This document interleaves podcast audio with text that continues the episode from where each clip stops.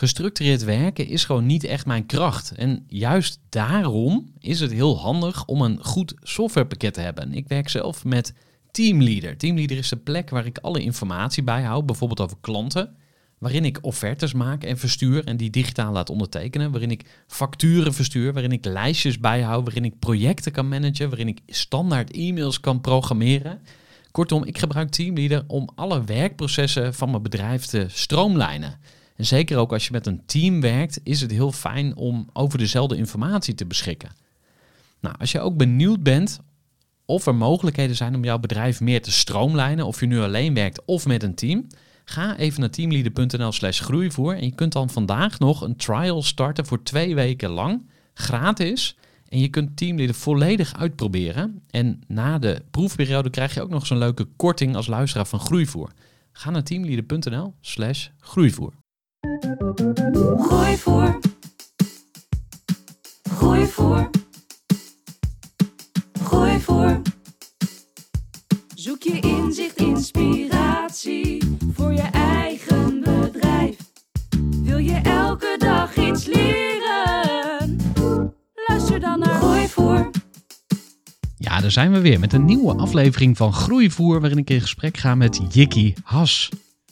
Jikki is auteur van het boek Zakelijk Zelfvertrouwen. Want laten we eerlijk zijn, we zijn allemaal wel eens onzeker. Ik in ieder geval wel. Bijvoorbeeld over, is mijn product wel goed genoeg? Zit ik wel bij de juiste klanten? Ben ik zelf wel eigenlijk goed bezig? Van die stemmetjes in je hoofd die je niet verder helpen. Jikki Has legt uit hoe zakelijk zelfvertrouwen werkt en hoe je kunt zorgen voor meer zelfvertrouwen. En als je denkt, nou, dit gaat niet over mij, heel goed, fijn, dan kun je deze aflevering skippen. En als je toch denkt, nou, ik wil er wel eens iets meer over weten, misschien ook om een ander verder te helpen, ga dan even lekker luisteren. Voor de kennis en ideeën van een interessante gast. Die zijn verhaal met jou wil delen. Luister je naar Groeivoer. Jikki Has, van harte welkom bij de podcast. Dankjewel. Ja, auteur van het boek Zakelijk Zelfvertrouwen. En eh, we gaan het met elkaar hebben over hoe zelfvertrouwen eh, invloed heeft op je business. Eh, laten we eens beginnen bij het begin. Want ehm, wat heb jij zelf met dit onderwerp? Want je hebt dit boek niet voor niks geschreven. Nee, eigenlijk is dit gewoon alles wat ik nodig had, staat uiteindelijk in het boek om er zelf weer boven, bovenop te komen. En eh, zelfvertrouwen is zo belangrijk. Ik ben, in, eh, ik ben bijna tien jaar ondernemer nu. En eh, toen ik net voor mezelf begon, was ik aan de ene kant heel erg ambitieus. En toch had ik het gevoel dat, dat iets mij tegenhield. En toen dacht ik, ja, maar wat is dat iets dan eigenlijk? En toen ben ik dat op gaan schrijven. En het bleek dat ik maar liefst 14 belemmerende overtuigingen had. Holy shit, niet 2, 3, 5 of 10, maar 14 belemmerde overtuigingen. ja. We gaan ze waarschijnlijk niet allemaal horen. Weer een paar hoor. Eh, maar pak er eens even eh één of twee uit die echt eh, heel krachtig zijn. Ehm, wie zit er nu op mij te wachten? De anderen zijn veel beter. En eentje die ik ook regelmatig bij ondernemers tegenkom. Wat als? En bij mij was die, wat als ik heel succesvol word, kan ik dat aan? En ook, wat als ik faal, kan ik dat aan? En ik hoor hem regelmatig ook terug bij ondernemers. Wat als ik dan weer in een burn-out terechtkom? Eh, wat als eh, iedereen bij mij of naar mij toe wil komen? Hoe ga ik dan daarmee om? Dus, ehm, dus daar zat hij met name. Aan de ene kant dus een stuk zelftwijfel. En aan de andere kant ook over de toekomst en kun je dat aan? En ehm, toch, toch ben ik ervoor gegaan, omdat ik gewoon zo'n sterke drijf had. Van later als ik 85 ben en ik zit op mijn schommelstoel en ik kijk terug op mijn leven, hoe, hoe wil ik dan terugkijken? En bij mij was het niet zozeer van, nou heb ik dan die Bentley of heb ik dan het grote huis? Maar was het voor mij veel meer, kan ik mezelf recht in de ogen aankijken dat ik ervoor ben gegaan? En dat ik mij niet heb laten tegenhouden door wat zullen anderen wel niet denken. Doe ik het wel goed? Gewoon door mijn eigen belemmerende gedachten als wel wat zullen anderen wel niet denken. En dat is wat ik anderen ook gun. Dat het later als jij 85 bent en terugkijkt, dat je denkt van oké, weet je, dingen zijn misschien anders uitgepakt dan ik had verwacht. Misschien juist heel erg positief, misschien juist minder. Uh, maar ik ben er wel voor gegaan, of en ik ben er voor gegaan.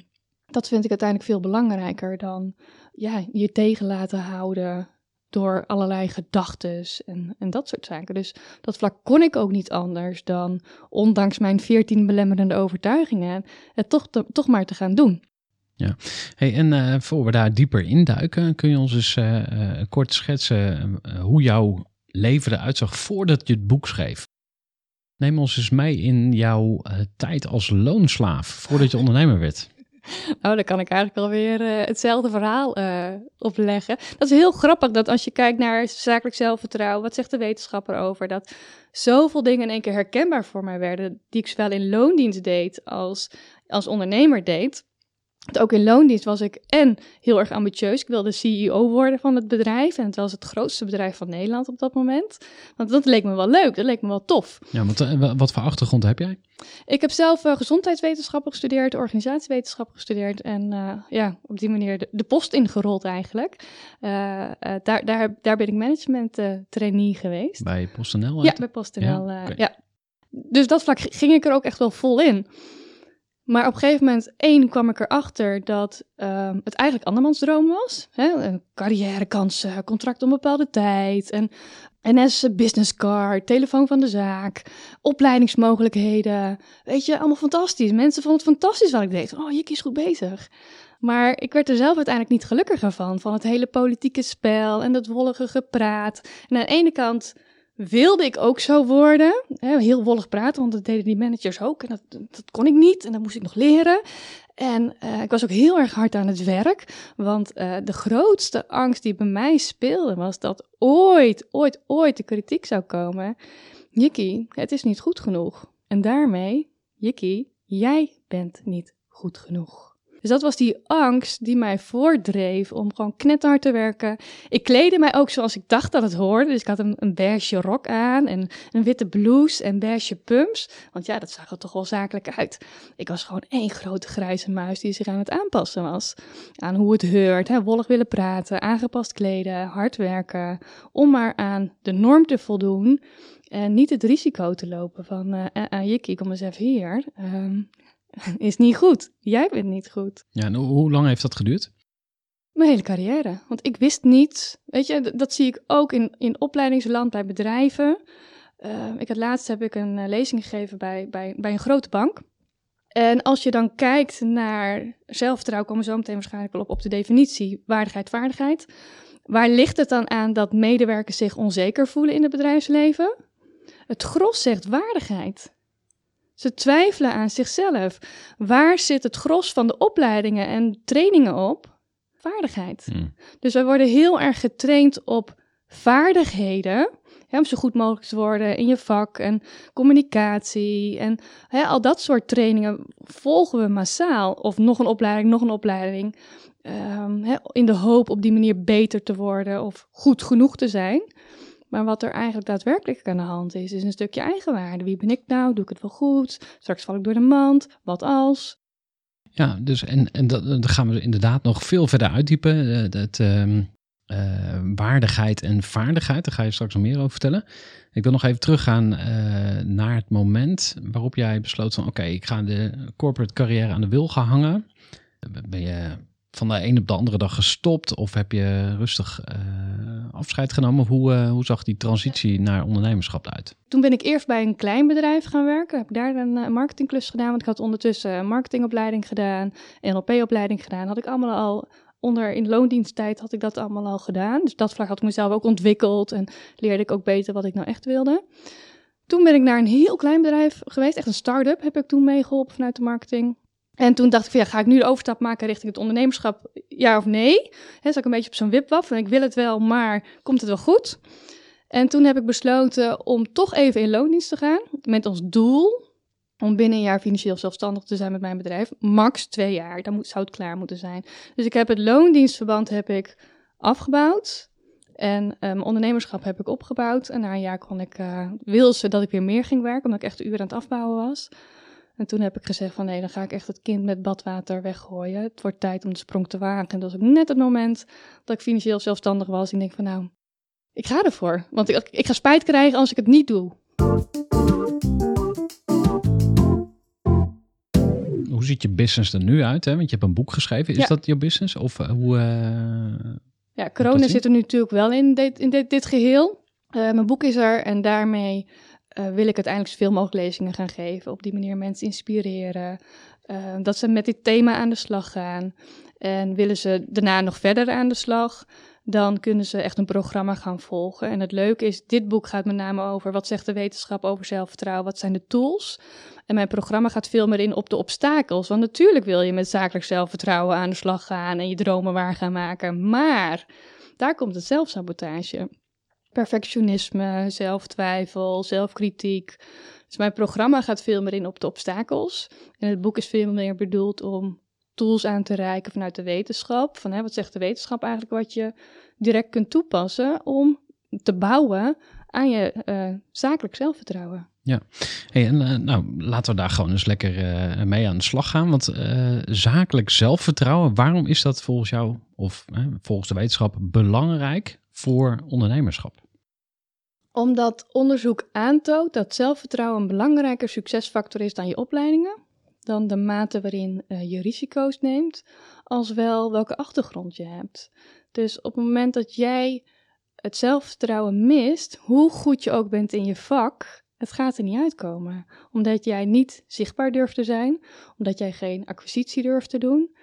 Dus dat vlak is zelfvertrouwen echt key. Eh, wil jij succesvol zijn? Als jij aan jezelf twijfelt, dan, dan twijfelt een ander ook. Die, die ruikt dat, die voelt dat, die proeft dat, die denkt er is iets, er is iets. Is iets aan het verbergen. Eh, dus dat vlak is zelfvertrouwen echt heel erg belangrijk. En er is ook een groot onderzoek geweest, ooit een keer bij de Kamer van Koophandel. Hebben ze 105.000 ondernemers eh geënquêteerd. En bleek dat eh, van de starters in ieder geval, dat 66% had behoefte aan meer zakelijk zelfvertrouwen. En dat is een thema waar vaak niet over wordt gesproken. Hè. Je moet je funnels op orde hebben. Je moet Facebook-advertenties op orde hebben. Je moet je strategie op orde hebben. Je moet weten hoe je verkoopgesprekken voert. Maar er wordt heel weinig gesproken over van... hé, maar wat gaat er eigenlijk in het kopje rond? Wat houd je daarin tegen om ervoor te gaan? Eh, hoe zie jij de relatie tussen die twee, succes en zelfvertrouwen? Want het kan ook een beetje een kip-ei verhaal zijn. Dat je eigenlijk eerst succes hebt en dan krijg je meer zelfvertrouwen, waardoor je weer... Dus waar begint het? Dat is ook een hele lange discussie geweest die in de wetenschap eh, heeft gespeeld. Die ook wel heel boeiend is. Want in het begin werd gedacht van... ehm, als je je fantastisch voelt, als je maar genoeg eh, positieve eigenwaarden hebt... dan heb je zelfvertrouwen en dan komt het allemaal wel goed. Nou, op een gegeven moment zijn ze in Amerika met dat wetenschappelijk idee... ervan doorgegaan richting de politiek en richting het uitrollen. Dus kinderen kregen dan een, eh, een doos en dan eh, eh, de beste persoon van de wereld is. En dan deden ze de, doos open en dan zat er een spiegeltje in. Dus, dus zij waren de meest waardevolle, beste persoon van de wereld. Nou, dat vlak werden die kinderen echt gepamperd, hè? Echt, echt, echt gemotiveerd om te zorgen dat ze in zichzelf geloofden. En dat ze op die manier het bedrijfsleven in konden. Totdat die jongvolwassenen dus het bedrijfsleven ingingen. En toen barstte eigenlijk een beetje de bom. Want de eh leidinggevende zeiden van ja, hier valt niet mee te werken. Die kinderen, de- of die jongvolwassenen, die denken alleen maar dat de wereld om hun draait. Ze zijn niet gewend om met kritiek en, en, en met feedback om te gaan. Ze denken alles al te weten, terwijl ze nog heel veel te leren hebben. Dus ehm, nee, dit is zeker niet het zelfvertrouwen wat we nodig hebben om eh, mensen heel succesvol te laten worden. Nou, toen is daar heel lang over nagedacht, een onderzoek aan gedaan van, maar hoe zit het dan? Nou, op een gegeven moment toen zei eh, Roy Bouwmeister, heel veel onderzoek gedaan. En hij zei op een gegeven moment van, nou weet je, stop maar met je doel als zelfvertrouwen om dat te willen hebben. Je kunt veel beter gaan werken aan je vaardigheden, dat je goed wordt in je vak. Vanuit daaruit ga je successen boeken en vanuit daaruit ga je het zelfvertrouwen krijgen. Wat jij ook zo net zei van, nou, hè, is dat, nee, dat succes komt het zelfvertrouwen er niet vanzelf, is het kip-ei verhaal. En ehm, dus toen was dat even de definitie van, nou weet je, zelfvertrouwen richt je er vooral niet te veel op, want het komt vanzelf op het moment dat je heel goed bent. Eh, totdat mensen die heel goed waren, toch maar weer naar een coach toe gingen. En eh, ook bij twee vrouwelijke wetenschappers uitkwamen van ja, ik ben wel heel succesvol, maar ik voel me nog steeds heel erg onzeker. En zeker op het moment dat mijn succes even wegblijft, of ik het gevoel heb dat ik mijn succes moet verdedigen. Eh, dus toen bleek dat hun zelfvertrouwen ehm, ja, smolt als sneeuw voor de zon. Dus die vrouwelijke wetenschappers hadden van, ja, mannen, jullie kunnen het wel zeggen, zelfvertrouwen zijn, hoe goed je in je vak bent, hoe goed je in je vaardigheden bent. Ehm, maar dat klopt dus niet.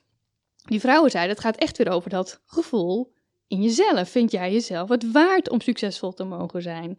Het gaat over je eigen waarde. Nou, toen is daar een hele lange tijd discussie over geweest. Wat is het? Wie heeft er gelijk? Een beetje de strijd van de jongens tussen de meisjes, tussen de jongens en de meisjes. En op een gegeven moment kwamen ze tot de conclusie van... hé, hey, maar zelfvertrouwen bestaat eigenlijk niet uit één aspect.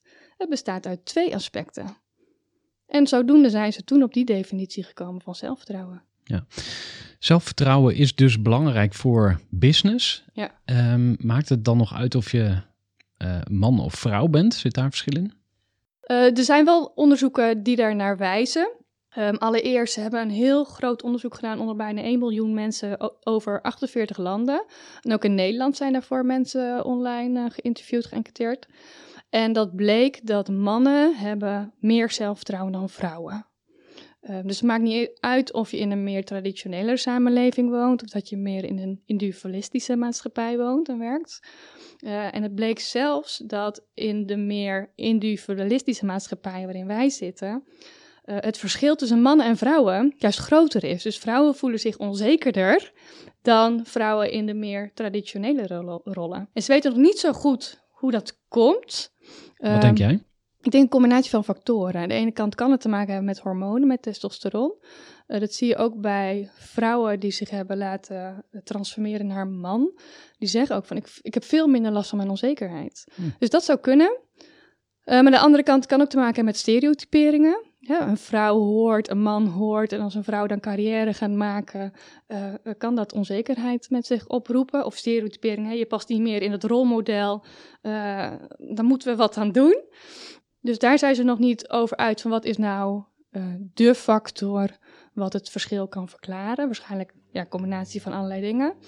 En ook als je kijkt weer naar de definitie van waardigheid en vaardigheid, dan hebben mannen iets meer de neiging om hun zelfvertrouwen te bepalen aan de hand van hun vaardigheden. Dus mannen zijn meer bezig met succesvol willen zijn, niet willen falen. Dus als een man zijn baan kwijtraakt, zie je dat dat meer doet met zijn zelfvertrouwen dan het als een vrouw haar baan kwijtraakt, ook al is zij kostwinnaar. Bij een vrouw is het juist dat zij hun zelfvertrouwen de neiging hebben om iets meer vanuit die eigen waarde te gaan bepalen. En vinden zij het ontslag vooral vervelend dat zij er niet meer bij horen of dat ze blijkbaar niet goed genoeg waren. Dus vrouwen zijn iets meer bezig met wat zullen anderen wel niet denken. En mannen zijn iets meer bezig met succes willen hebben en vanuit daaruit hun zelfvertrouwen willen bepalen. Even een korte onderbreking met een belangrijke vraag aan jou. Want wat heb jij geregeld voor het geval je van de ene op de andere dag zou komen uit te vallen? Wat gebeurt er dan met je bedrijf, maar vooral wat gebeurt er met jou persoonlijk en ook in financieel opzicht? Samen met ASR voerde ik drie openhartige gesprekken over tegenslag en veerkracht. En dat deed ik met Saskia, Vincent en Pieter. Ondernemers met een bloeiend bedrijf die van de ene op de andere dag niet meer konden werken. En die verhalen hoor je in aflevering 256, 257 en 258 van deze podcast. Als ondernemer wil je natuurlijk niet uitvallen. En daarom is het belangrijk dat je veerkrachtig bent, want voorkomen is beter dan genezen. En als het dan toch misgaat, is het fijn dat je iets geregeld hebt, zodat je weer snel door kunt met ondernemen. Wil je weten hoe veerkrachtig jij nu bent? Vul dan in twee minuten de veerkrachttest van ASR in. Ga naar asr.nl/slash veerkrachttest ondernemers. Hoe kan ik nou ontdekken of meten hoe ik ervoor sta op het gebied van zelfvertrouwen? Hoe je dat zou kunnen meten, uh, wat, wat mijn tip daarin zou zijn, is om bij jezelf te bepalen datgene wat ik wil bereiken, jouw doel wat je wil bereiken, en wat jou daarin tegenhoudt nog, wat jouw blokkade daarin is. Heeft dat dan te maken met jouw waardigheid? Kan ik dit wel? Wie zit er nu mij te wachten? En wat als ik faal? Of mis je nog bepaalde vaardigheden waardoor jij het nu nog lastig vindt om daar vol voor te gaan. Maar ik denk niet dat je streven moet zijn om zoveel mogelijk zelfvertrouwen te hebben. Want op het moment dat je net iets wat minder zelfvertrouwen hebt, zorg er ook voor dat jij net dat stapje extra zet. want als je kijkt naar mannen en vrouwen, mannen die overschatten zichzelf 30%. Maar dat wil dus niet zeggen dat zij hun werk 30% beter doen. Ehm, dus op de, en vrouwen die onderschatten zich vaak zo'n 30%. Dus voor de vrouw is juist de neiging om dan toch nog maar dat stapje extra te zetten. Dus die onzekerheid kan je ook stimuleren om net dat stapje extra te zetten. Om het toch te maar te gaan doen of dingen extra te checken of er nog een keer over na te denken. Ehm, dus het, heeft ook wel zijn, het kan ook zijn voordeel hebben om niet altijd barstensvol zelfvertrouwen te zitten en dat als doel op zich te willen hebben. Nou, op die manier kun je dus voor jezelf bepalen van, ligt het nu aan mijn waardigheid wat mij nu nog tegenhoudt aan mijn vaardigheid? Weet je, als je, als je heel hard wil groeien met je bedrijf, maar dat vind je nog spannend, hè? Aan de ene kant wil je het wel, maar de andere kant, hoe, hoe, hoe. Waar ligt het dan aan dat jij je op dat moment onzeker voelt? Ja, ja want ehm, dan ga je dus eigenlijk afpellen, hè? dus je gaat het heel specifiek maken en dan kun je dus ook veel beter pinpointen ja, waar het zit. En of Ja. je eraan kan werken. Nou ja, weet je, en het grappige ook is, die gaat aan de juiste dingen werken. Want ooit had ik een keer een, een, eh, een coachingsklant. En zij wilde met mij nog hebben over verkoopgesprekken. Want de week erop had ze een strategiegesprek. En daar wilde ze graag nog even de puntjes van op de i zetten. Nou, prima, ik bedoel, daar ben ik voor. Maar ik had daar ook al alles uitgelegd over het verloop van een verkoopgesprek. Mogelijke bezwaren, hoe ga je daarmee om? Dus dat vlak, de setting was helder. Toen vroeg ik aan haar, ik zei maar, wat wil je nou nog van mij? Ben je op zoek naar praktische tips hè, om de puntjes op de i te zetten, wat zij dacht? Of is er een belemmerende overtuiging die jou op dit moment tegenhoudt? En ze dacht nog een paar praktische tips van, Jikkie, ik voel me nog een beetje onzeker, heb je nog wat tips voor mij waardoor het gesprek goed gaat? Maar wat bleek, ze had een overtuiging van, maar ik wil niet lopen leuren. Dan had ik haar dus wel heel veel technieken nog kunnen leren of dat nog kunnen oefenen. Maar wat er eigenlijk, waar we mee aan de slag zijn gegaan, was van, ik wil niet lopen leuren, maar wat is er dan ook waar, waardoor je wel vol zelfvertrouwen dat gesprek in kunt gaan. Dus het helpt, het maakt je heel erg scherp van, hé, hey, waar mag ik eigenlijk nog aan werken? En heb ik die opleiding, cursus eigenlijk nog wel nodig? Of mag ik eigenlijk gewoon aan mezelf gaan werken op dat moment? Je had het over eh, 14 belemmerende overtuigingen. Er kwam er net ook weer één eh, naar voren. Wie zit er op mij te wachten? Heb je daar een voorbeeld van? Van iemand die met zo'n probleem bij je kwam? En hoe los je zoiets op? Goeie vraag. Is het nog te fixen? Ik bedoel, als je dat in je jeugd elke dag gehoord hebt van nou... eh, Wie zit er jou te wachten? Ja, En, we- eh, we- we- hè, dus eh, als je in je opvoeding eh, zo gekneed bent in een bepaald, eh, eh, bepaalde richting... eh, welke microstapjes kun je dan nog zetten? Of wat Ja. moet je dan doen om daar weer uit te komen? Ja, dit heeft echt te maken met je zelfbeeld inderdaad. Van, hé, wie zit er nu op mij te wachten? En er zijn er zoveel anderen en eh bla, bla, bla, bla. Het heeft te maken met je zelfbeeld. En je zelfbeeld wordt in je jeugd eh, gevormd. Ja, dus eigenlijk wat geloof je over jezelf? Dat is Ja. eigenlijk waar, eh, waar we Ja. het over hebben. Ja, dus dat wordt gevormd in je jeugd. En als, en als kind doe je aan de ene kant heel veel nieuwe ervaringen op en dan moet je snel conclusies trekken. Hè? Zo zit de wereld in elkaar. Maar aan de andere kant zijn je hersenen ook nog niet zo volgroeid om daar af en toe boven te kunnen staan. En vanuit daar te kunnen zeggen, oh, maar papa was gewoon chagrijnig. Of, eh, of, of mama die was gewoon een keer boos. Of weet ik veel wat. Dus eh, dat vlak ehm, ben je een filter in de loop van de jaren aan het maken van, oh ja, zo zit de wereld in elkaar. En jouw hersenen nemen alleen die informatie over waarvan het brein zegt dat klopt. Dus als je jezelf een loser vindt, en dan kun je zo al die momenten opnoemen dat jij je een loser voelde. Want je brein zegt, oh dat klopt, oh ja dat klopt, oh ja dat klopt. Terwijl de momenten dat je het heel goed hebt gedaan en complimenten hebt gekregen, ja nee, daar klopt vast niks van. En eh, dus ze hebben dit en dit niet gezien en dat is hen ook niet opgevallen. En, dus die, die informatie die, die wordt geblokkeerd. En vroeger werd gedacht van, nou, als je negatief zelfbeeld hebt, zelf ook gepest als kind vroeger, eh, op een gegeven moment als je bepaald zelfbeeld hebt, eh, dan heb je alleen nog een hele grote portie liefde nodig. En dat is de enige manier om een positiever zelfbeeld te krijgen. Je moet echt gepamperd worden door je omgeving, wil je dat weer gaan geloven. Nou, recenter onderzoek, in 2018 van de Universiteit van Groningen ook, die kwam eh, tot het inzicht van nee, zo werkt het niet alleen maar van in de zin heb je laag zelfbeeld, dan heb je de buitenkant nodig om eh, je beter te voelen. Het kan ook van binnenuit gaan komen. En de theorie die zij had is van, nou, hè, vroeger werd je zelfbeeld dat bepaalt je denken. Hè? Ik ben een loser, het gevoel, schaamte, schuld en je acties weinig, want ik ben een loser. Dus dat vlak je zelfbeeld bepaalde je denken. Ik ben een loser. Eh, het voelen, ik voel me een loser. en drie, zie je wel mijn acties, ik ben ook een loser. En zij zegt van nee, het kan de andere kant ook opwerken door anders te gaan denken, anders te gaan voelen en anders te gaan doen. Kun je in de loop van de tijd, dus het is geen vingerklip, kun je in de loop van de tijd jouw zelfbeeld positiever gaan maken. Dus dat betekent dus dat je en aan de slag mag gaan met je denken. Klopt het wel wat je denkt? Wat is ook waar? Ik wil niet lopen leuren. Hey, maar ik heb ook toegevoegde waarde te brengen. Dat is ook waar. Je kunt gaan kijken naar gevoelens. En je kunt uiteindelijk ook dus gewoon aan de slag gaan. En vanuit daar de ervaring opdoen van... Oh, ik dacht wel dat ik een loser was. Maar ik heb nu al twee keer een opslag gekregen. Of ik heb nu toch al een goed lopend bedrijf opgebouwd. Dus in de loop van de tijd kun je daarmee wel je zelfbeeld uh, aan gaan werken. Ja. Ik vind die, die, die, eh, die kant waardigheid, die vind ik heel fascinerend. Uh, als we het over zakelijk zelfvertrouwen hebben. Want ik, ik werk natuurlijk heel veel met ondernemers. En bij de Groeiclub hebben we uh, een aantal hele mooie ondernemers zitten. En mm -hmm. als ik toch zie hoe die zichzelf ja. soms omlaag praten. Of hoe laag ze zichzelf zetten. dat, vind ik, dat doet me gewoon pijn. En, en ik zie het ook omdat ik er zelf ook op een bepaalde manier mee te maken heb gehad. Ik ben heel christelijk opgevoed. En vaste luisteraars van mijn podcast uh, weet dat. Um, maar dat heeft me op een bepaalde manier. Dat heeft me, heeft me heel veel gebracht, zeg maar. Mm -hmm. uh, en het heeft me ook uh, ge, gekost in de zin dat wij altijd hoorden. Van ja, je bent eigenlijk maar een, een, een, stofje aan de weegschaal en een zandkorreltje in de, in, in de woestijn, zeg maar. Hè? Dus binnen het grotere plaatje van. Uh, God, stel je eigenlijk niks voor. Mm -hmm. Als je dat continu hoort in je jeugd, van ja, eigenlijk stel je niks voor, dan dat gaat in je systeem zitten. En dat helpt je dus niet als je ondernemer bent. Want als ondernemer moet je juist zelf de boer op om, ja, om gewoon je, je broeken te kunnen ophouden. Hè? Dus ik ben nu op het punt dat ik denk van nee, maar ik weet waar ik sta en ik weet wat ik waard ben.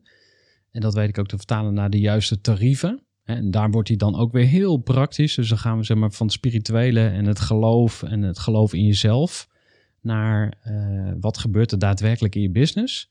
Zit je bij de juiste klanten aan tafel? Ben je als ondernemer op de juiste plek uh, in je bedrijf aan het werk? Hè, dus zit je de hele tijd uitvoerend werk te doen? Of, ja. of ga je ja. echt een beetje... Ja, ben je echt zichtbaar? Ja, en. Um, ook qua pricing. Hè, dus ondernemers die zichzelf uh, veel te laag zetten. Ja. Uh, hoe, zie, ja, zie jij dat ook in jouw praktijk? Of heb jij andere ervaringen? Of hoe, hoe kijk nee, je daarnaar? heel herkenbaar. Je ziet het ook echt terug in lage prijzen, zelfkritiek. Um, het, het, het, het, negatieve zelfbeeld kan je ook helpen dat je zegt van ik ga maar eens even bewijzen dat ik het wel kan. Dat vlak kan het je ook heel veel energie geven. Ja, dus het kan een prikkel zijn. Het kan ook een prikkel zijn. Alleen zit daar een risico in. Wat als het niet zo lukt als jij het in gedachten had? Dan is dus eigenlijk de oude stelling weer bewezen. Dus er zit een risico aan. Aan de ene kant kan het je echt in beweging zetten van ik zal eens even poepie laten ruiken. Kan je ook heel ver brengen. Zolang je dus maar niet koppelt, daar gaan heel veel mensen de fout in om het te koppelen aan je eigen waarde. Want je bent meer dan het succes van je bedrijf. Je bent meer dan het falen van je bedrijf. Uh, en natuurlijk is een bedrijf belangrijk voor je. Dat vlak is het, voelt het als een kindje en wil je dolgraag dat het daar goed mee gaat. Maar op het moment dat het er niet goed mee gaat, wil niet zeggen dat jij een loser bent. Het kan gewoon zijn dat de omstandigheden het even heel erg lastig maken. Het kan zijn dat je op een bepaald level uit bent gekomen waar je nog wat mag leren voordat je weer door kunt stoten naar het volgende level. Hoe zit het uh, precies met de relatie tussen zelfvertrouwen en kwetsbaarheid? Hmm, mooie vraag, Gerard. Daar is best wel een, relatie tussen. In de zin van als je weinig zelfvertrouwen hebt, dan ben je bang om jezelf kwetsbaar op te stellen. Want je bent bang om kritiek te krijgen, dat mensen uiteindelijk zullen zeggen: jij bent niet goed genoeg. Uh, en mensen met zelfvertrouwen, die kunnen dat dus wel. Die, die kunnen gewoon zeggen, hier ben ik goed in, hier ben ik niet goed in. Uh, wil je me daarvoor vragen? Thanks, but no thanks. Uh, die weet het beter, kun je beter daar naartoe gaan? Of ik doe het in ieder geval niet. dus dat vlak durven mensen, want die hebben niks, niks te verbergen, die hebben niks te verdedigen. En mensen met een gebrek aan zelfvertrouwen, die willen vooral niet ontdekt worden dat er een fout in zit, dat ze het misschien niet weten, dat ze misschien niet goed genoeg zijn. Dus een portie gezonde zakelijk zelfvertrouwen zorgt er ook voor dat je open naar jezelf kunt blijven kijken van, oh ja, dit zijn mijn valkuilen, hier ben ik minder goed in. En vanuit daaruit kun je hem dan ook weer doorpakken van, nou, wat kan ik dan nog verbeteren, waar wil ik nog aan werken? En uh, op die manier blijven groeien als, uh, als persoon. Ja, dus als je zelfvertrouwen hebt, dan hoef je eigenlijk geen masker te dragen. Want dat heb je niet nodig. Je bent oké okay met wie je bent. Ja. En als iemand dan een keer een andere mening heeft, dan kun je ook denken van oké, okay, nou dat is dienstmening. Punt. Laat Ja. het van je afglijden, ja. Nee, ik heb hier drie eh, attributen liggen. Een eh, masker, een spiegel en een, eh, een wereldbol. Je ziet Ja, hem daar staan. ja. En eh, als ik met ondernemers werk, dan zeg ik altijd, je moet eerst in een spiegel kijken. Dus eerst de reis naar binnen maken. Van wie ben jij als ondernemer? Wat wil je? Wat staat je te doen? Eh, waar ben je goed in? Waar, waar ben je niet goed in?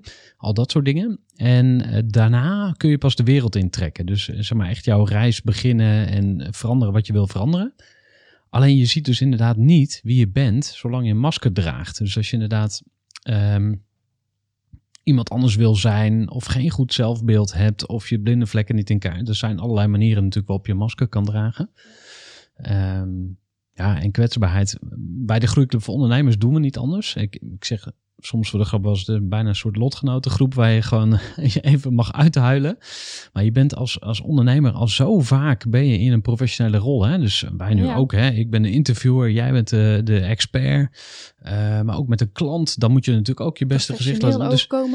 Ja, dus Ja. er is altijd een beetje spanning of een beetje... ehm, Weet je wat, wat ik in ieder geval merk in workshops, als ik dan tegen mensen zeg van, hé, hey, hier buiten lopen ook allemaal mensen en iedereen voelt zich wel eens onzeker, je baas ook en je klant ook en je concurrent ook, dan zie je zo'n collectieve zucht van verlichting door de zaal gaan van, oh ja, ik ben niet de enige. Want vaak krijgen we het gevoel dat er iets mis is met ons op een moment dat we minder zelfvertrouwen hebben. Dan vind je jezelf een loser, dus Ja. moet aan gewerkt worden. Je bent boos, gefrustreerd, bang, daar moet aan gewerkt worden. Maar jij zegt iedereen is fucked up op een bepaalde manier. Zeker. Maar daar is toch ook niks mis mee. Heerlijk. Dat vlak. Maar eh, dan heeft een masker toch een functie. Dus je kan ook niet zeggen... Hè, want als je geen masker zou Choose your dragen... battles. Ik bedoel, Mhm. het heeft geen nut om bij een klant in huilen uit te gaan barsten. Omdat, oh, kijk eens hoe authentiek ik ben. Mhm. Ehm, dus, maar als het in een groeiclub kan, is dat toch fantastisch om daar een keer je frustratie kwijt te kunnen. Om daar met elkaar over te hebben en te zien dat je niet de enige bent. En dat het uiteindelijk allemaal weer goed komt. Dus ehm, sommige momenten wordt gewoon verwacht dat je professioneel bent. En dat je professioneel overkomt. Prima. Hè, dus, dus kies dan ook waar, waar doe ik wat. Gooi voor. Groeiclub. Ja, en natuurlijk hebben we niet allemaal een gebrek aan zelfvertrouwen. Maar het is wel mooi om af en toe even open te kunnen zijn over de dingen waar je mee worstelt. En dat is ook precies wat we bij de Groeiclub voor Ondernemers doen. De Groeiclub voor Ondernemers is een netwerk van ondernemers die geloven dat je samen beter kunt ondernemen dan alleen. Dus als jij nu op een eilandje zit en je denkt, ja, ik heb het eigenlijk wel redelijk goed voor elkaar, maar ik zou het toch wel leuk vinden om een keer te sparren met andere ondernemers. Kom dan een keer kijken bij de Groeiclub. Dat kan op woensdagochtend om half tien. Je kunt dan meekijken in een online groeisessie van de Groeiclub voor ondernemers en zelf ervaren wat je ervan vindt. Om je aan te melden, stuur mij even een berichtje op LinkedIn. Gerard Tevelde is de naam. En zijn we nog niet gelinkt, voeg me dan ook gerust even toe. Vind ik alleen maar leuk. Ik hoop je snel te zien. Luister lekker verder naar Gooi voor. Ehm, ik wil een paar dingen aan je voorleggen waarvan ik gehoord heb dat ze helpen. Mhm. maar waar jij misschien meer van weet. Het tegen jezelf uitspreken van een mantra. Oh, wat goed dat je die vraagt, eh, Gerhard. Ehm, die werkt alleen op het moment dat jij erin gelooft. Dus als jij een lage eigenwaarde hebt en de mantra aangereikt krijgt: Ik ben fantastisch, ik ben goed genoeg. En jij denkt: Echt niet? Dan voel je alleen maar weer het grote verschil met waar je nu staat en daar waar je dolgraag naartoe wilt. Dus voor goeroes werken dat soort grootse mantra's, affirmaties. Terwijl op het moment dat jij daar moeite mee hebt en denkt van nee, dat klopt niet, dat klopt niet, gaat je brein in de weerstand zeggen nee, die informatie komt er niet in. En er komt zo weer een voorbeeld waarin het bevestigd wordt, zie je wel, het klopt niet wat jij denkt, het nieuwe gedachte, die klopt niet. Dus als je een mantra wilt, kies er dan één die ook waar is. Ik heb er nog één voor je. Je kunt je zelfvertrouwen boosten met je lichaamshouding. Oh, ook zo mooi. Wat heb je een goede vraag, Gerard. Daar is, daar is lang onderzoek naar gedaan. En op een gegeven moment werd gezegd van... nou, als je die power pose doet, dan eh, eh, ehm, voel je meer zelfvertrouwen... en eh, heb je ook meer, of komt, komt er testosteron vrij... en eh, ehm, eh, werkt het op die manier. Ik heb hem in loon niet een keer ingezet richting mijn leidinggevende. En die begon letterlijk inderdaad te stotteren toen ik in, naar de powerpose naar binnen liep om even wat te vragen. Dat hij huh, wat, wat, wat, wat, wat, wat vroeg je, Jikkie? Uh, dus dat vlak werkt hij. Alleen op een gegeven moment is heel veel kritiek gekomen op hun, op het onderzoek. Van ja, dit testosteron, uh, uh, dat klopt niet. Dus die hele powerpose klopt niet. Nou, uiteindelijk is degene die dit onderzoek had geleid en die dus al die shit over zich heen heeft gekregen, die vrouw, die is uiteindelijk teruggekomen en heeft een, meta-research gedaan. Dus heeft al die onderzoeken die erover gedaan zijn, die heeft ze weer bij elkaar gepakt. En in 2018 is op die manier teruggekomen van nou de powerpost die geeft inderdaad wel meer zelfvertrouwen. Alleen dat stukje van testosteron, dat kunnen we niet reproduceren. Dus daarmee hij staat, maar niet zoals die in eerste instantie uh, gepost is. In de zin van er komt meer testosteron vrij. Dus die kan zeker helpen als je van tevoren een spannend gesprek hebt om even naar het toilet te gaan. En dan uh, met voet op heupbreedte, je arm in de lucht gebald. En dan even zo te gaan staan en dan uh, vol zakelijk zelfvertrouwen uit het toilet te komen. Maar werkt het nou wel of niet? Het werkt, alleen het deel van testosteron werkt niet. Check. In hoeverre is uh, zakelijk zelfvertrouwen afhankelijk van publieke opinie. Want we hebben natuurlijk uh, bijvoorbeeld in de modebladen, hè, dus mm zie je altijd de, de allermooiste uh, mannen en vrouwen. Mm -hmm. En uh, nou, bijvoorbeeld, ik heb geen haar, maar er zijn ook in de modebladen weinig eh, kale mannen te vinden. Dus ik denk dan altijd van, oh ja, nou, ik, moet, ik moet aan die standaard voldoen. En als ik dan even de transitie maak naar eh, ondernemerschap. Mm -hmm. Dus eh, we hebben bepaalde rolmodellen waarvan we zeggen, hey, dat is een succesvolle ondernemer. Hè? Dus uh, in, elk, in elke branche zijn er wel een soort van ja, oppergoden of mm -hmm. in ieder geval voorbeeldfiguren. Hoe, hoe zit jij in dat onderwerp? Hoe kijk jij naar vergelijken met anderen? Nou, vergelijken doen we vanuit automatisme. Uh, ons brein kan ook niet anders als je kijkt naar wetenschappelijk onderzoek. Um, omdat vroeger in de oertijd was het gewoon noodzakelijk om te weten waar je op de apenrot staat. Ja, hoe ver sta jij? En je wilt vooral niet buiten de boot vallen, want buiten de boot vallen betekent gewoon je dood. Uh, als je niet meer bij de groep hoort, dan is het gewoon afgelopen met je. Dus dat vlak zit het in ons systeem gebakken. Ook omdat we objectieve maatstaven ontbreken over wanneer ben ik goed genoeg, wanneer doe ik het goed genoeg. Dus daarvoor hebben we de ander nodig om te kunnen peilen van um, waar sta ik. En in mijn boek trek ik dan uiteindelijk ook zeggen, nou vergelijken doen we toch al, maar vergelijk jezelf een keer met jezelf. He, waar sta je nu? Waar stond je een jaar geleden? Waar stond je drie jaar geleden? En kijk eens hoe je gegroeid bent. En als je kijkt naar de ideale rolmodellen, um, denk ik uiteindelijk van, hè, en je eigen beperkingen dan, hè, die je dan ziet, of je nou wel veel haar hebt, of, of grote borsten hebt, of juist geen grote borsten hebt, of weet ik veel wat, um, kun je daar heel druk om maken. Maar wat bij mij dan uiteindelijk alweer helpt, van Jiki, wat is je missie ook alweer? Dus in plaats van heel druk te maken over waar ons brein weer wat aan heeft, want help, er is paniek, ik voldoe niet aan een norm, dus er is een probleem, dus ik moet aan de bak en gelukkig ik ben alert. Uh, om dan weer te zeggen, oké, okay, dit is wat mijn brein doet, laat ik me gewoon weer focussen op mijn missie. En mijn, jouw missie is om, om mensen ook verder op weg te helpen. Uh, en heb je daar haar voor nodig? Nee, niet echt. niet echt of echt niet? echt niet. Waar wil je zelf nog in groeien als ondernemer? Sprekersvaardigheden. Dat vlak nog meer mensen kan binden, boeien, vooral boeien. Wat, hoe ziet dat eruit? Meer vanuit, vanuit humor, zelfspot, uh, het onderwerp lucht en, luchtig en licht te maken. In plaats van dat het, dat het heel zwaar is. En waar ik daarin nog mag groeien is om dat nog verder in de vingers te gaan krijgen. Van, hè, wat zijn dan de technieken ook en hoe, hoe, hoe kan ik daarin groeien? En waar ik verder ook nog in mag groeien is mij ook echt wel nog groeien. Groeien, uh, verder professionaliseren, systemen verder uh, op orde gaan krijgen. Zit hij veel meer daar voor mij op in. Weet je, ik ben nu op een level, denk van oké, weet je, ik, ik doe wat ik, wat ik nu kan, maar wil ik verder gaan, dan is het nodig dat ik met een team ga werken, uh, dat ik losse eindjes aan elkaar ga koppelen. Um, dat er nog meer structuur in gaat komen. Um, zodat ik mij kan blijven focussen op wat ik het allerliefste doe. En dat is mensen inspireren. Uh, het liefst live. Um, en op die manier gewoon nog veel meer mensen kan bereiken. Want op dat vlak ben ik echt eager om mensen te inspireren, in beweging te zetten op een hele praktische manier. En niet zo van, oh halleluja, ik voel me fantastisch. En volgende, of een paar dagen later denk je weer van, oh ja, business as usual. Maar mensen ook echt te denken van, oh ja, met die tip, met dat stukje, nu snap ik hem. Nu kan ik in beweging komen. Nu wordt het voor mij behapbaar. Oh ja, laat ik het maar als een spel zien. Laat ik maar gaan beginnen. Um, oh, het ligt aan mijn waardigheid, niet aan mijn vaardigheid. Om mensen die manier stap voor stap in beweging te gaan zetten.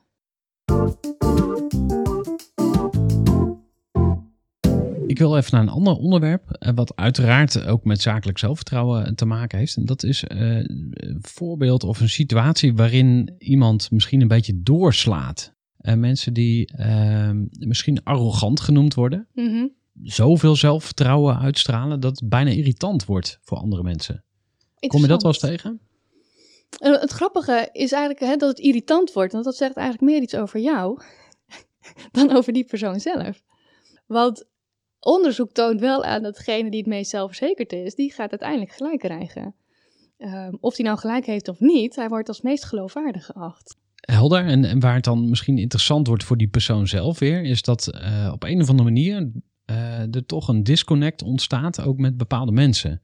Dus als je zo zelf, ja. zelfverzekerd bent, uh, dat je misschien een soort van ego-trip krijgt of een soort van blinde vlek ontwikkelt. Uh, hoe zit dat?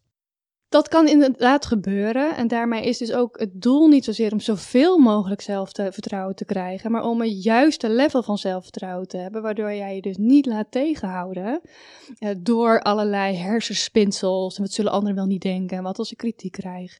Maar wel open blijven staan van hé, hey, waar kan ik eventueel verbeteren en hoe kan ik het anders gaan doen? En daarmee zie je ook bij arrogante mensen, die hebben dus blijkbaar die koppeling gemaakt van hé, hey, ik ben succesvol. Dus kijk mij hier eens eventjes. En uh, op het moment dus dat, dat ze dan geen succes meer gaan hebben, dan kunnen ze enorm in gaan klappen, omdat ze dingen aan elkaar gekoppeld hebben. En op het moment dus dat je dat los kunt laten, en ook kunt kijken van, hé, hey, maar hoe kan ik verbeteren? Laat ik even een concreet voorbeeld pakken. Ja, het lijkt mij fantastisch, of dat is mijn doel, om op Nederlands grootste uh, podia te staan, om daar te gaan spreken over zakelijk zelfvertrouwen. Als ik een Ben Tichelaar zie, een Remco Klaassen zie, denk van, ze doen goed werk en dat kan ik ook. Misschien een stukje arrogantie, een stukje ambitie, uh, maar dat zorgt er wel voor dat ik wel open blijf staan, omdat ik niet persoonlijk opvat als ik er niet uiteindelijk kom. Dus dat vlak, mijn missie is groter dan de vorm, ik moet op het hoogste podium staan. Maar omdat ik, uh, hoe zeg ik dat, omdat ik het niet koppel aan mijn eigen waarde, kan ik ook naar mezelf kijken van hé, hey, wat kan ik nog verbeteren aan spreektempo of aan variatie of aan voorbeelden om beter te gaan worden. Dus het kan mij helpen om objectief naar mezelf te blijven kijken zonder veroordelend of zonder te zeggen ik ben fantastisch, want mensen die arrogant gaan worden, die koppelen waarschijnlijk ook dingen. Hè? Ik heb resultaat bereikt, dus ik heb recht van spreken. Maar eigenlijk hebben zij niet meer recht van spreken dan dan een ander. Tuurlijk, ze hebben goede dingen bereikt en dat is zeker heel boeiend. Maar het is net zo boeiend om te leren van iemand die heeft gefaald. Ja, vind ik ook wel getuigen van een growth mindset. Je kent uh, Carol Dweck uh, misschien wel, hè? die heeft het over de fixed mindset en de growth mindset. Daar moest ik net ook al aan denken, want als je dus uh, ja, een beetje verzuipt in je eigen succes, hè, wat natuurlijk Nars Narcissus verdronken in zijn eigen spiegelbeeld. Dus, ja. um, maar dan sta je dus ook niet meer open. Dan sta je niet ja. meer open voor uh, hoe het anders zou kunnen. En ja, ik denk dat een hele belangrijke eigenschap voor ondernemers is om altijd open te blijven staan. Hoe, hoe ver je het ook geschopt hebt, hoe goed je ook bezig bent. Er is altijd iets wat jou kan verrassen en wat je kan leren van, weet ik veel, uh, de snackbarhouder op de, op de hoek of uh, een schooljuf of um, een kind of whatever. Maar overal is wijsheid te vinden. En uh, dat moet je wel blijven zien. Ja, maar ook voor de mensen dus die juist minder zelfvertrouwen hebben. Want zij hebben ook de neiging dus om dicht te slaan van ik ben een loser, zie je wel, ik kan het niet. En dat soort dingen. Dus ongeacht nou of je heel veel zelfvertrouwen hebt, en misschien wel zelfs een beetje te veel hè, met de richting van het narcisme. Of dat je juist te weinig hebt van, maar wat als er een fout in mijn LinkedIn-update staat en uh, ik krijg hier kritiek op. Uh, het is in beide keren dus belangrijk om open te blijven staan van hé, hey, waar kan ik verbeteren? Wat gebeurt er? Er is ook zo'n wetenschapper die heeft een heel leuk onderzoek naar gedaan, uh, Kahneman. En die heeft ook gekeken van hoe denken succesvolle ondernemers eigenlijk. Dus niet zozeer risico's nemen en hebben ze met geld gesmeten en dat soort dingen. En hij komt tot de conclusie, die succesvolle ondernemers zien juist alles als een tennisspel. Als een spel, soms win je, soms verlies je, maar het zegt niks over wie je bent. Terwijl op het moment dat je het wel persoonlijk opvat en je verliest een keer een partijtje tennis, dan trek je de conclusie, zie je wel, ik kan niet tennis, ik ben een loser. Omdat je het koppelt aan je eigen waarde. Ga ik een extreem voorbeeld aan je voorleggen? Je hebt uh, eh, 30 jaar lang gebouwd aan je horeca-imperium. Je hebt mm drie zaken ergens in een uh, middelgrote stad in Nederland.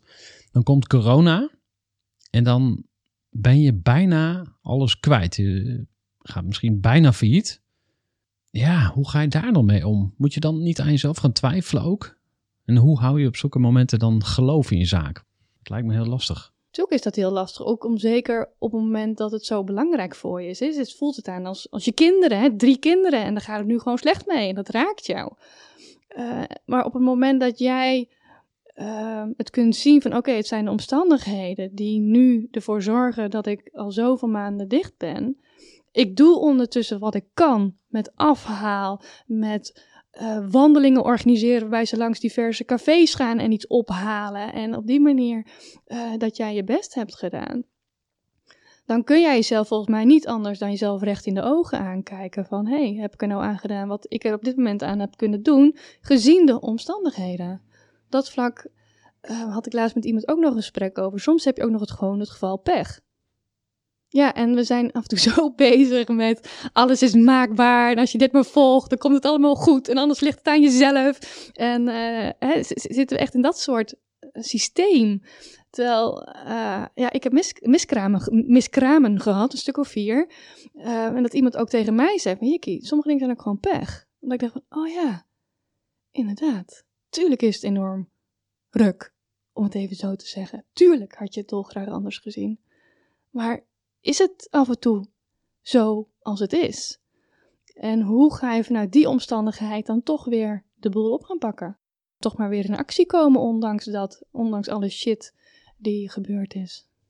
Geloof je dat dat uh, met een reden gebeurd is en dat het ergens toe diende? Um, ik heb er wel heel veel van geleerd. Ja, ik heb wel heel veel geleerd om meer te vertrouwen op mijn intuïtie. Ik was een keer aan het mediteren en ik zag gewoon dat de embryo een rondje weg en werd en wegvloog. Dat ik dacht van, wat de fuck gebeurt hier? En een paar uur later uh, begon de miskraam. Dus mijn lichaam wist al wat er aan de hand was. Ik nog niet. Um, het heeft me ook heel erg geleerd van dingen kunnen gebeuren. En ook wat is echt belangrijk voor mij. Ik denk dat dat. Ik denk wel dat ik uit die race ben gehaald om altijd maar zo snel mogelijk door te willen, door, door, door, door, door, door, door, door, door. En dat me wel meer heeft doen stilstaan van wat wil ik nou eigenlijk echt? Wat is echt belangrijk voor mij? Daarmee wil ik niet zeggen, oh, we moeten met z'n allen op een hutje op de hei gaan zitten met ons gezinnetje en genieten van de natuur.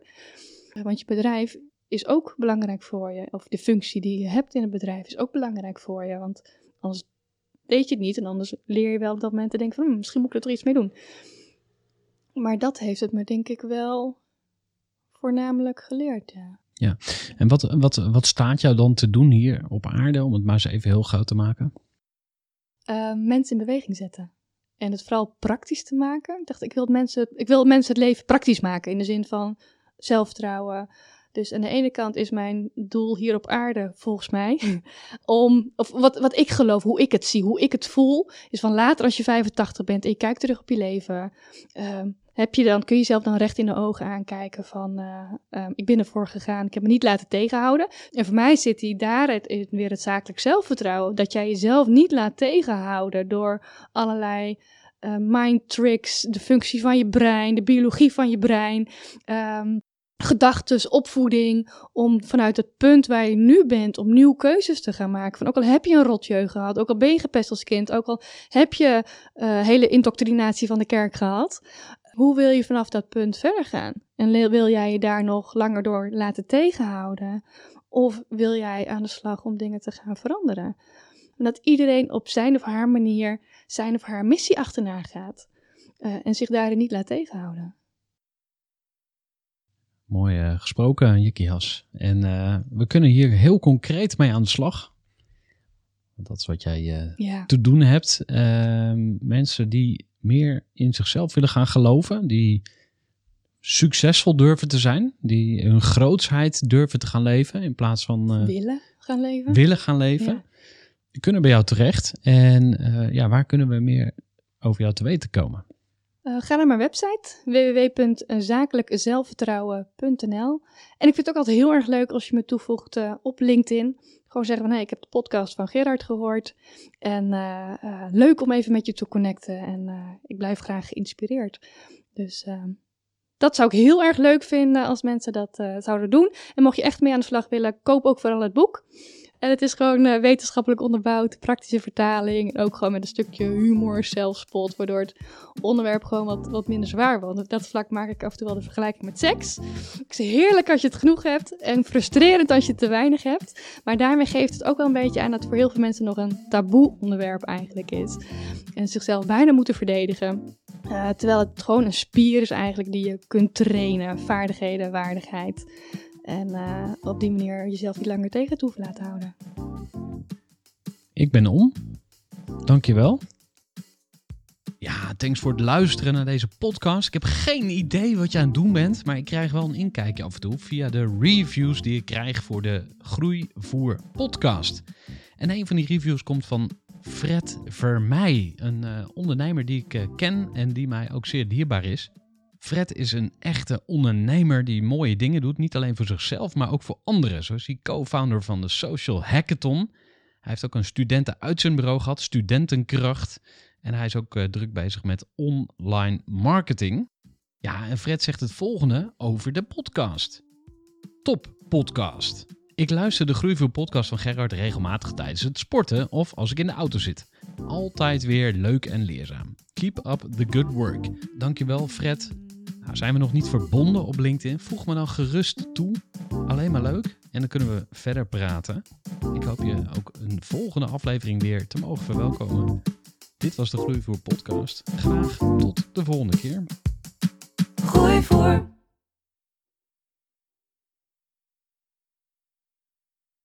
Gestructureerd werken is gewoon niet echt mijn kracht. En juist daarom is het heel handig om een goed softwarepakket te hebben. Ik werk zelf met Teamleader. Teamleader is de plek waar ik alle informatie bijhoud, bijvoorbeeld over klanten, waarin ik offertes maak en verstuur en die digitaal laat ondertekenen, waarin ik facturen verstuur, waarin ik lijstjes bijhoud, waarin ik projecten kan managen, waarin ik standaard e-mails kan programmeren.